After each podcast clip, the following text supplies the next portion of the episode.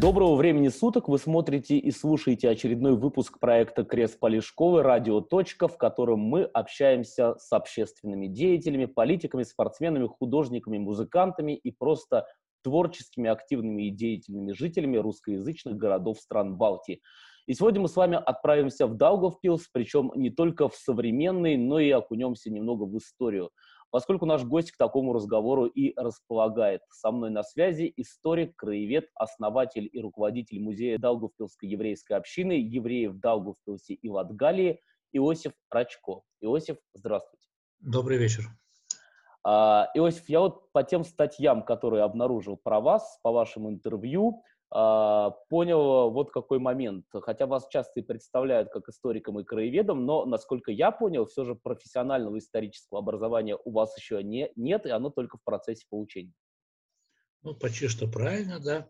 Э, я на самом деле э, трижды учился на историческом факультете. Сначала стал учителем истории, потом стал бакалавром, и сейчас я Учусь опять, я магистрант второго курса кафедры истории Долгопилского университета. Так что мне трудно сказать, насколько я профессиональный, непрофессиональный, как-то не очень в голову беру.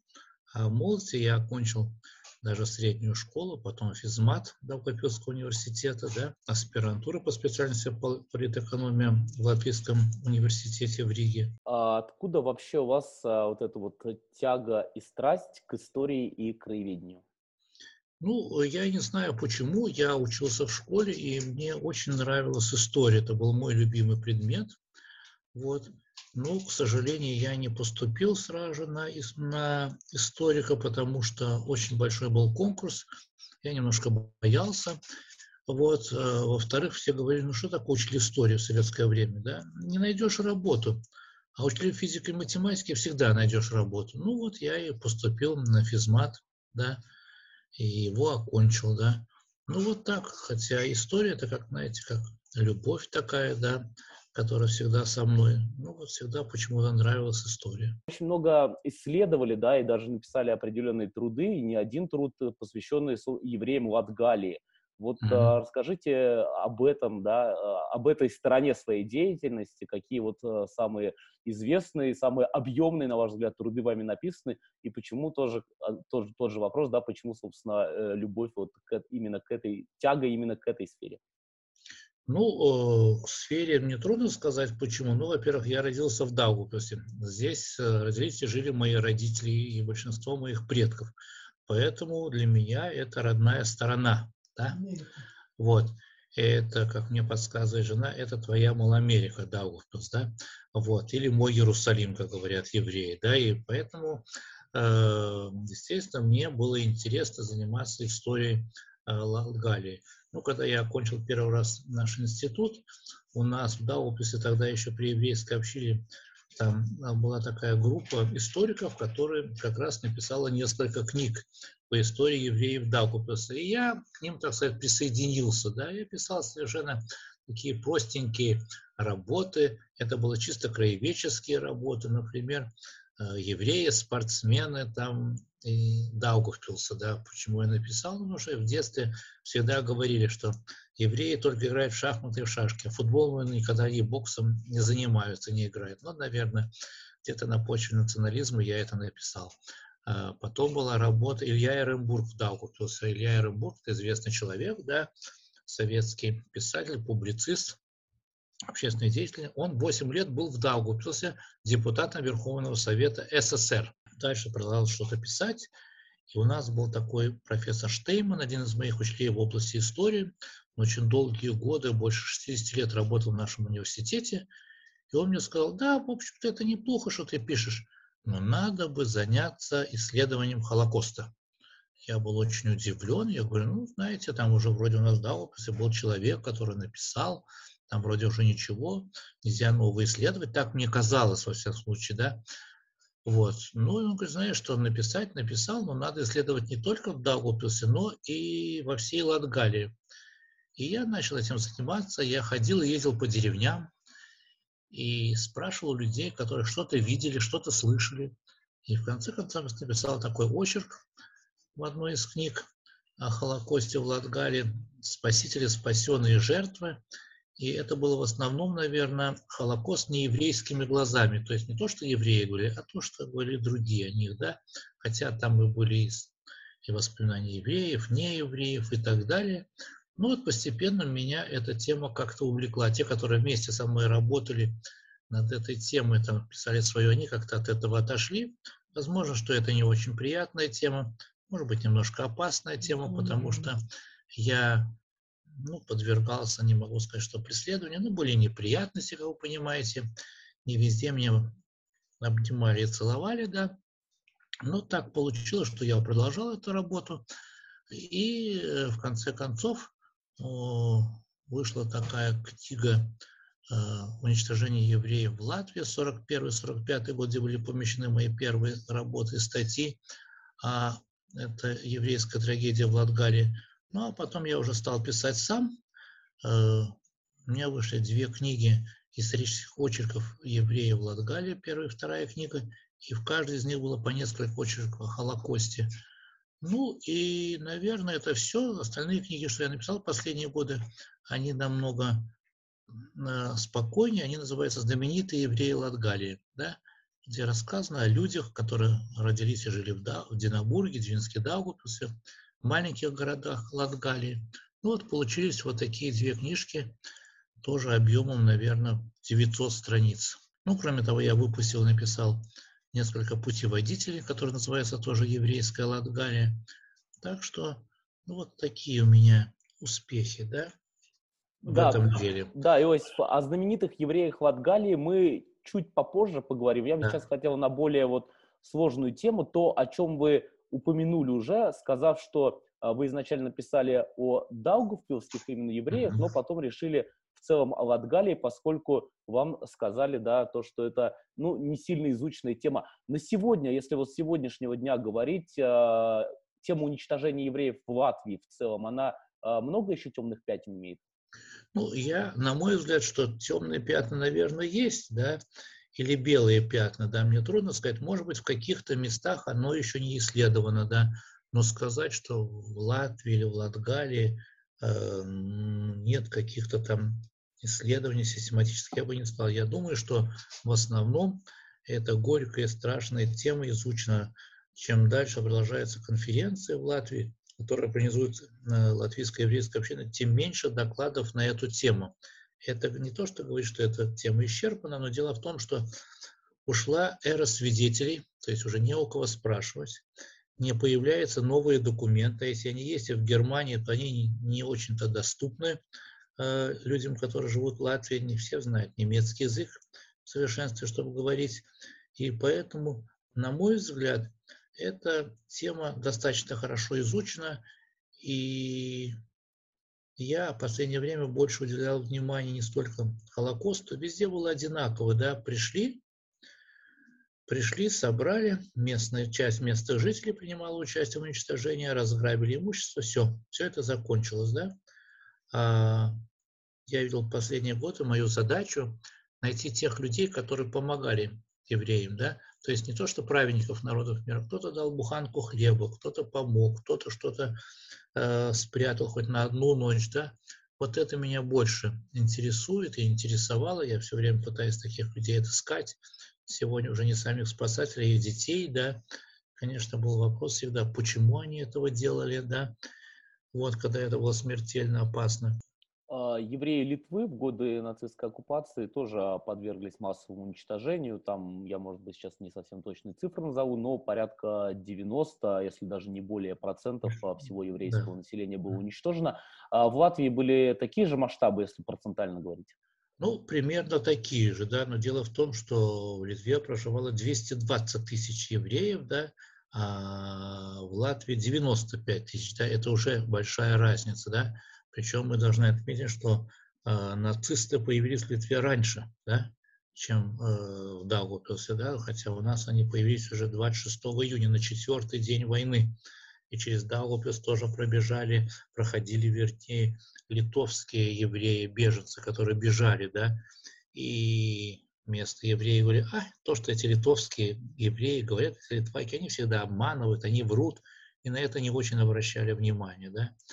И поэтому, э, поэтому ну, что-то говорить, где больше, где хуже, где страшнее. Да, считается, что в Литве было уничтожено порядка 95, по-моему, процентов еврейского населения. В Латвии вроде 90 процентов.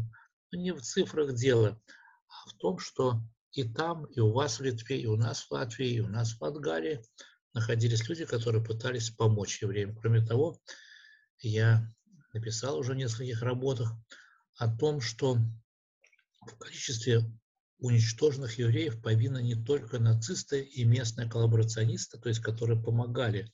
Вы не можете себе представить, но когда евреи из Литвы бежали через латвийское, через литовско-латвийскую границу, стояли заградительные отряды советские и не пропускали людей. Не только потому, что они евреи, да, а просто не пропускали, да, да.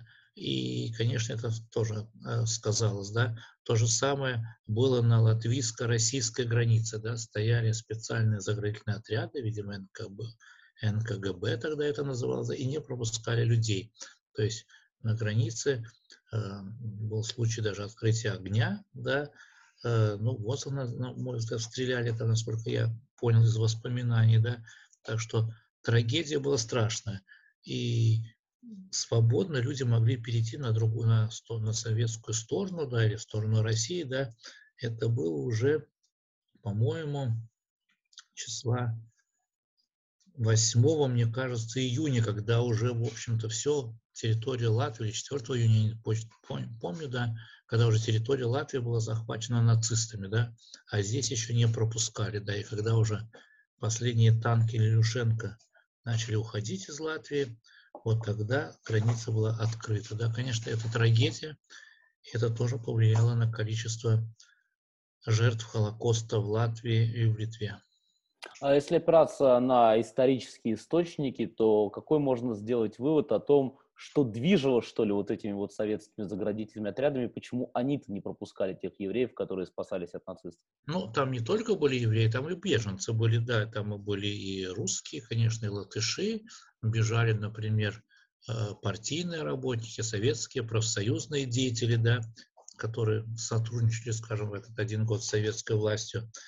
Ну, сами отряды, почему они так и выполняли роль, у них был приказ, вне сомнения. Говорили так – что это все паника. И советская армия давно отбила наступление нацистов, и Красная армия успешно выступает, наступает на Каунас, когда там уже в Каунас лилась во всю кровь. А вы паникеры, среди вас много шпионов, вы говорите вообще на подозрительном языке, да, говорили, евреи говорили на идыше, да, казалось, что это что это, видимо, немцы. Среди вас есть шпионы, и не хотим, чтобы вы проникали на эту территорию. У вас нет паспортов. Да, в это время, к несчастью, проходил обмен старых латвийских паспортов на советские, не все еще получили справки, да. И, например, верующие евреи, знаете, эти оброши с этими шапками производили на советских солдат, среди которых, скажем, были узбеки там, да, проходили, проводили, ну, они производили такое довольно странное впечатление, да, и говорили, что это вроде бы шпионы, и от них надо избавиться. Конечно, э, Советский Союз боялся паники, потому что порвалась такая толпа, всем стало бы ясно на территории Псковской э, области о том, что фронт приближается, хотели хоть как-то это остановить. Потому что паника, слухи распространяются с такой скоростью, и думали, что это удастся, видимо, остановить. Но такова, к сожалению, жизнь сложилась. А, тема Холокоста, еврейского гетто в Литве, она до сих пор будоражит и в каких-то вопросах даже раскалывает общество, поскольку, несмотря на то, что среди литовцев в тот момент были те, кто помогал а, евреям, были сомнительные пятна в числе там, людей, которые сражались затем да, с советской оккупацией среди лесных братьев, которых многие литовцы, несмотря на все темные пятна, считают героями. И сегодня эта вот тема очень сильно раскалывает. А у вас в Латвии тоже такие же тенденции, насколько я понимаю? Ну, конечно, тенденции в прибалтийских э, Балтийских республиках примерно все одинаковые, да. Вот.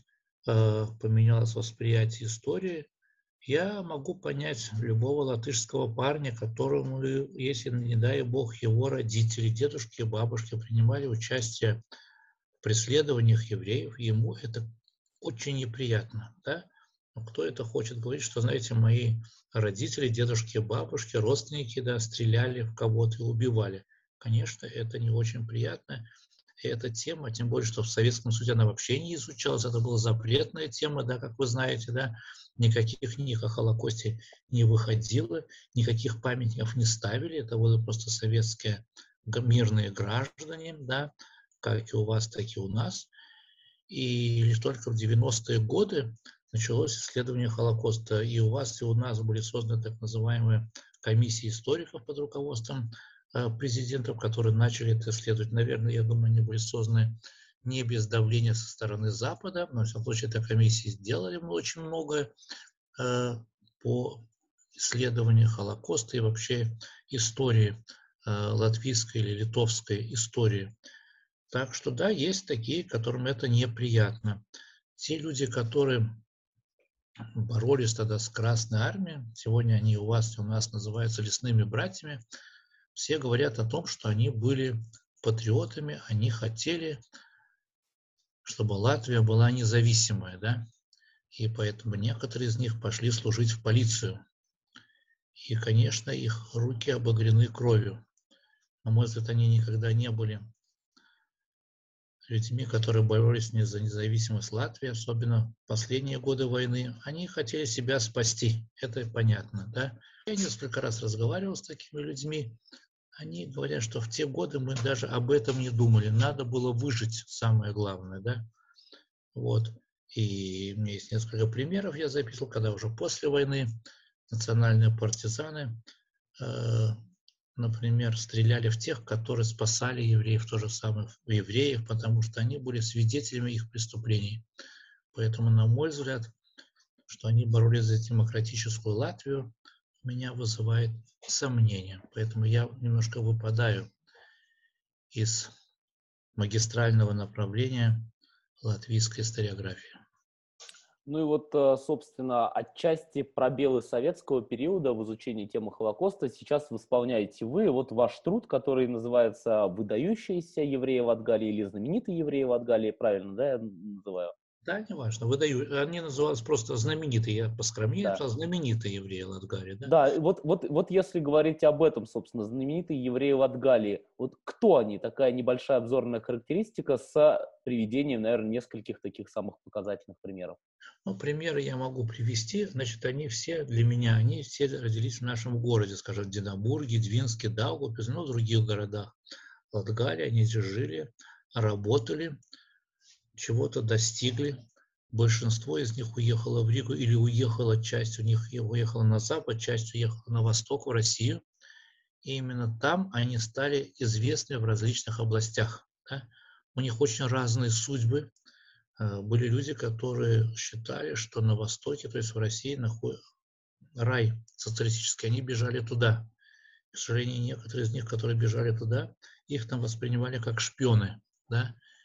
И их судьба была незавидна. Другие, наоборот, работали в репрессивных органах, они считали, что они делают доброе дело. Те, которые ушли на Запад, например, во Францию, уехали там, скажем, в Соединенные Штаты Америки, да, у них была совсем другая судьба, они добились очень многого, и, конечно, находясь в Латвии, они бы этого не добились. Если они бы вообще здесь остались, они были бы уничтожены. Так что судьба у всех очень разные. Вы хотите, чтобы я вам сказал, какие там знаменитые, да? Ну, например, Даугавпилс теперь хвастается знаменитым американским художником Марком Ротко. Или Ротко, да? Я Рачко, он Ротко, мы не родственники, да, только если этнические, да. Вот, у меня с рисованием плохо. Это художник-абстракционист, да. Его огромные полота продаются за 70 миллионов и так далее. У нас в Даугавпилсе есть центр художественный центр Марка Радко, который привлекает туристов больше, чем все остальные музеи Даугавпилса вместе взятые. Да? Но были люди, которые добились на территории Латвии, которых я тоже ценю. Ну, например, в Даугавпилсе, в Динабурге родился Оскар Строк. да, король танка, как мы его называем, да, он тоже лет 10 прожил в Даугавпилсе, известно даже этого места, уехал в Петербург, да, был в России, в конце концов вернулся в Латвию, писал знаменитые, как вы помните, ах, эти черные глаза, мое последнее танго и так далее, которые исполнялось везде. Конечно, э, после войны, в 50-е годы, это было не то, да, это было, так сказать, буржуазное какое-то звучание. Там говорилось о музыке, а не о том, что надо увеличить надои молока. И, конечно, он был признан опасным, и его мелодии не исполнялись, к сожалению, на территории Советского Союза. Ну, есть, например, такой человек Михоэлс, да, Соломон Михоэлс, которого тоже... И вы, тоже конечно, вышла почтовая марка, насколько я прочитал, по вашей инициативе в Латвии. Да, все вы обо мне знаете, слушайте, даже больше, чем израильская контрразведка вы обо мне знаете. Вот. И, короче говоря, да, э, причем у нас в городе есть улица Михоэлса, на которой я живу. Конечно, я живу напротив дома, где он родился, в другом месте я же не могу жить, да, это понятно. Вот, есть дом, Э, где он, где он родился, внутри есть выставка, это часть, сегодня это часть школы, где я работаю. Так что этот человек ну, считается выдающимся человеком, основателем советского еврейского театра, Госсет, Государственный еврейский театр. Судьба его горькая, как и очень много, в 1948 году по указу Сталина. Вы знаете, он был убит, и был убит в Минске, как вы знаете, да. Так что вот нас что-то связывает. Вот. И э, я помню, был такой знаменитый английский драматург и режиссер, который присутствовал на спектакле «Король Лир». И он сказал, вы, наверное, тоже читали, что я знаю, почему в Англии так плохо смотрится э, пьеса Шекспира «Король Лир». Потому что говорит, у нас в Англии нет такого актера, как Соломон Михоэлс. Да? Ну вот так это, да? А вот, а, а если говорить о знаменитых евреях Латгалии сегодня, ну, имеется в виду живущих сегодня, может быть, э, в других городах Латвии, может быть, в самом Даугавпилсе, может быть, там по другим частям света, в Западной Европе, в США или в России? Знаете, сегодня в Латгалии знаменитых евреев я не знаю как таковых, да. Во-первых, очень мало, в Даугавпилсе, дай бог, 100, 110, да. Остальные говорят, что у нас еврейские корни. Вот, ну, скажем, чья-то бабушка стояла в очереди за хлебом вместе с евреями, поэтому он сегодня в еврейской общине. Поэтому я вам не могу сказать, что сегодня есть люди, живущие на территории Латгалии, которых я бы отнес к знаменитым. Ну вот из Долгопилских, да, а, которые сегодня, слава богу, а, живы и здоровы, да, а, например, Ксения Кобякова такая, она училась, жила, родилась в Даугавпилсе, да, и она одно время была заместителем посла Израиля э, в Латвии, да, теперь она работает, а, по-моему, зав. отделом туризма Министерства, по-моему, иностранных дел или Министерства туризма Израиля, да. Например, в Израиле проживает такая Элла Питтон, Питом, международный гроссмейстер, который я помню, она была ребенком, да, знаете, э, не все могут похвастаться тем, что они стали, стали знаменитыми. Но вот из тех, которые живут в Даугавпилсе, скажем, есть э, Элина Васильева. Она профессор, да, доктор филологии, работает в нашем университете, да, написала очень интересную книгу «Образ еврея в латышской литературе». Мне он понравился. Ну, есть и другие товарищи еще, слава богу, живущие, а, ну, скажем, в Риге такой Борис Целевич. Это а, единственный депутат а, латвийского парламента. Ну, знаменитый израильский э, журналист Леонид Белоцерковский, который выпускал такую газету «Вести», тоже «Вести недели» наподобие нашей газеты. Ну, так что можно о чем-то говорить, то, что у нас есть. Но всех Живут. мы с вами, всех мы с вами и живших в прошлом, и живущих сейчас все равно перечислить в рамках отведенного времени не сможем, но я так понимаю, про многих из них можно что-то узнать, в том числе и в музее, который называется «Евреи в Даугавпилсе и Латгалии» можно узнать, но самое лучшее узнать это из моих книг, потому что всем отвести какое-то место в музее, да, это невозможно, да. Поэтому самое лучшее, если вот кто его очень интересуется, есть несколько таких, два тома знаменитых евреев Латгалии, и можно там что-то почитать и узнать.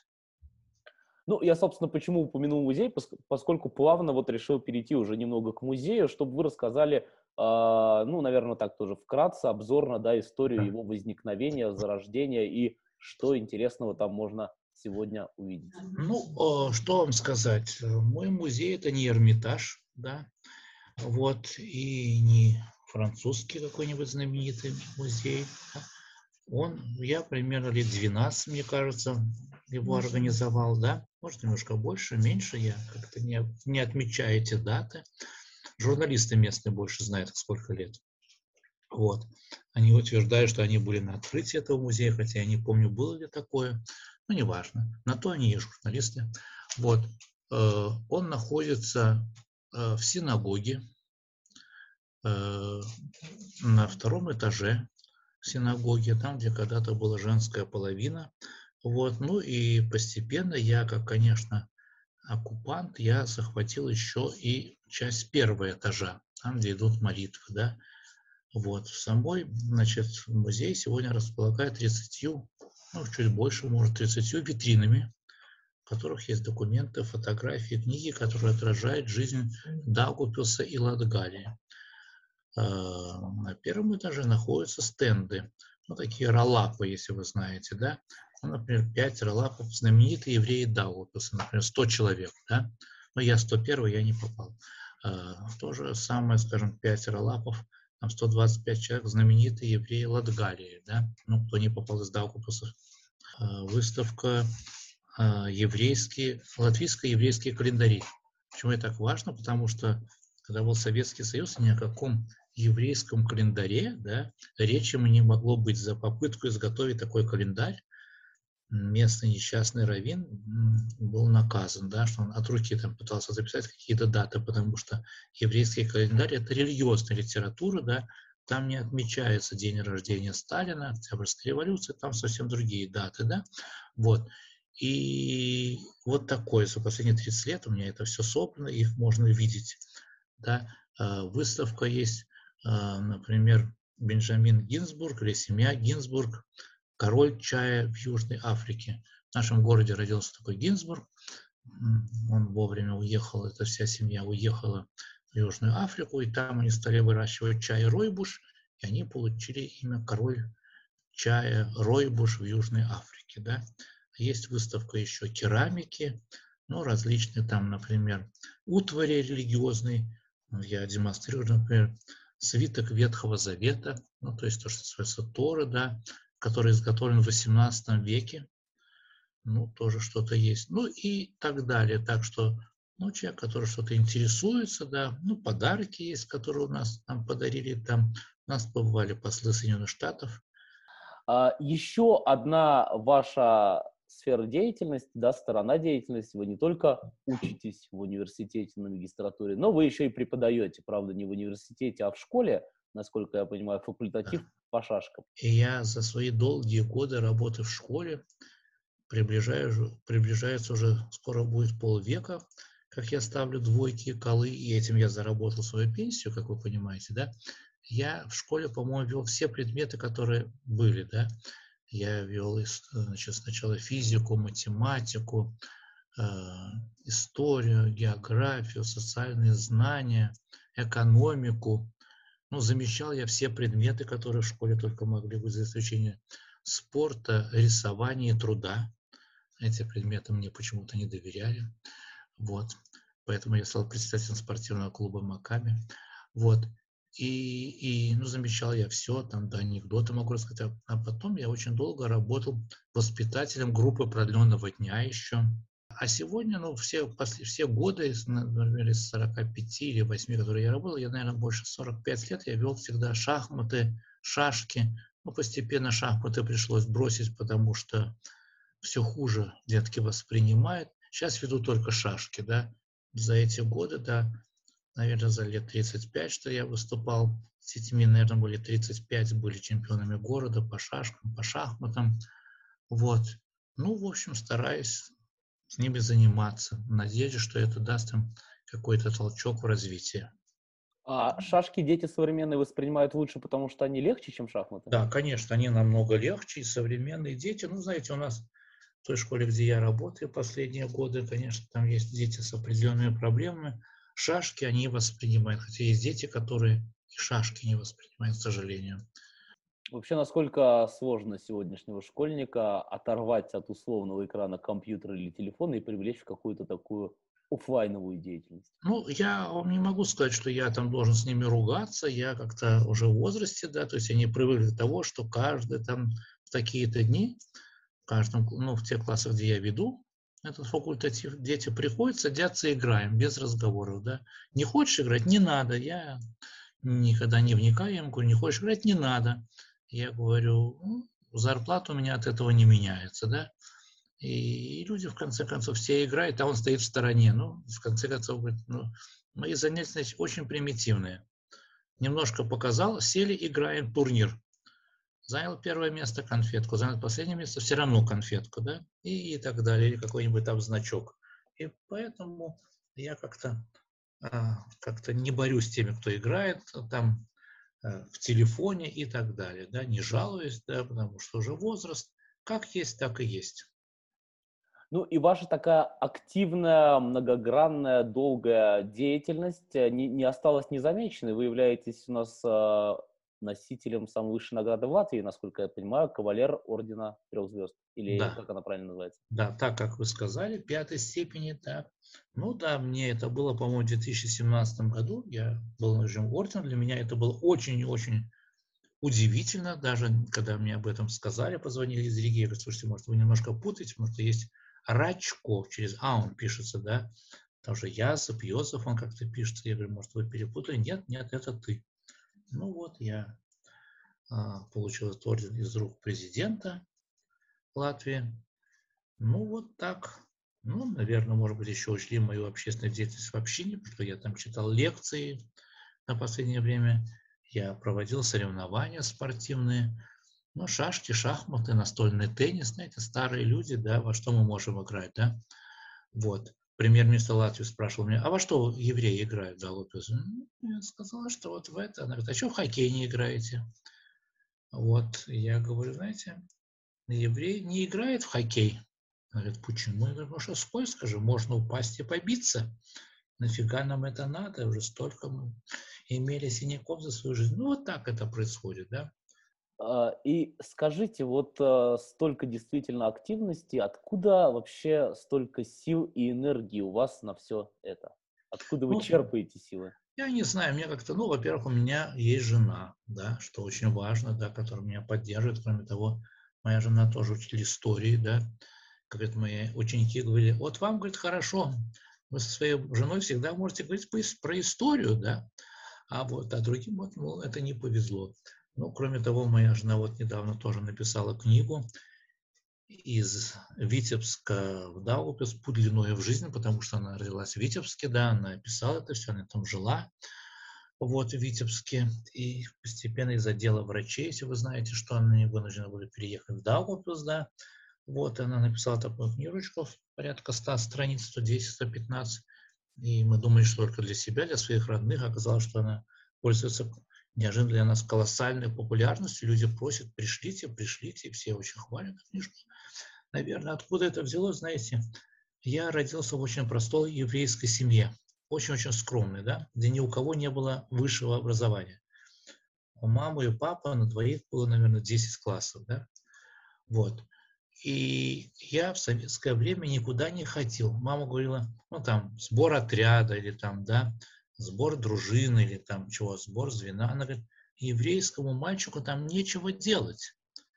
Это для них. То есть она имела в виду для, не для евреев, для других, для русских, скажем, для латышей. А еврейскому ребенку там ничего делать. Лучше он почитает книжку, посидит дома, нефиг туда ходить, да, и что-то там слушать.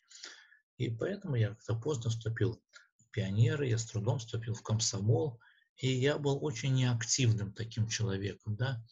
Вот. А в 90-е годы, когда Латвия стала независимой, наверное, меня прорвало. Я никогда не представлял, что когда-то будет существовать еврейская община, и люди будут спокойно приходить, что-то тут делать, да, какие соревнования еврейские, о чем вы говорите, какой, какой театр, какие лекции, да, какие встречи, да.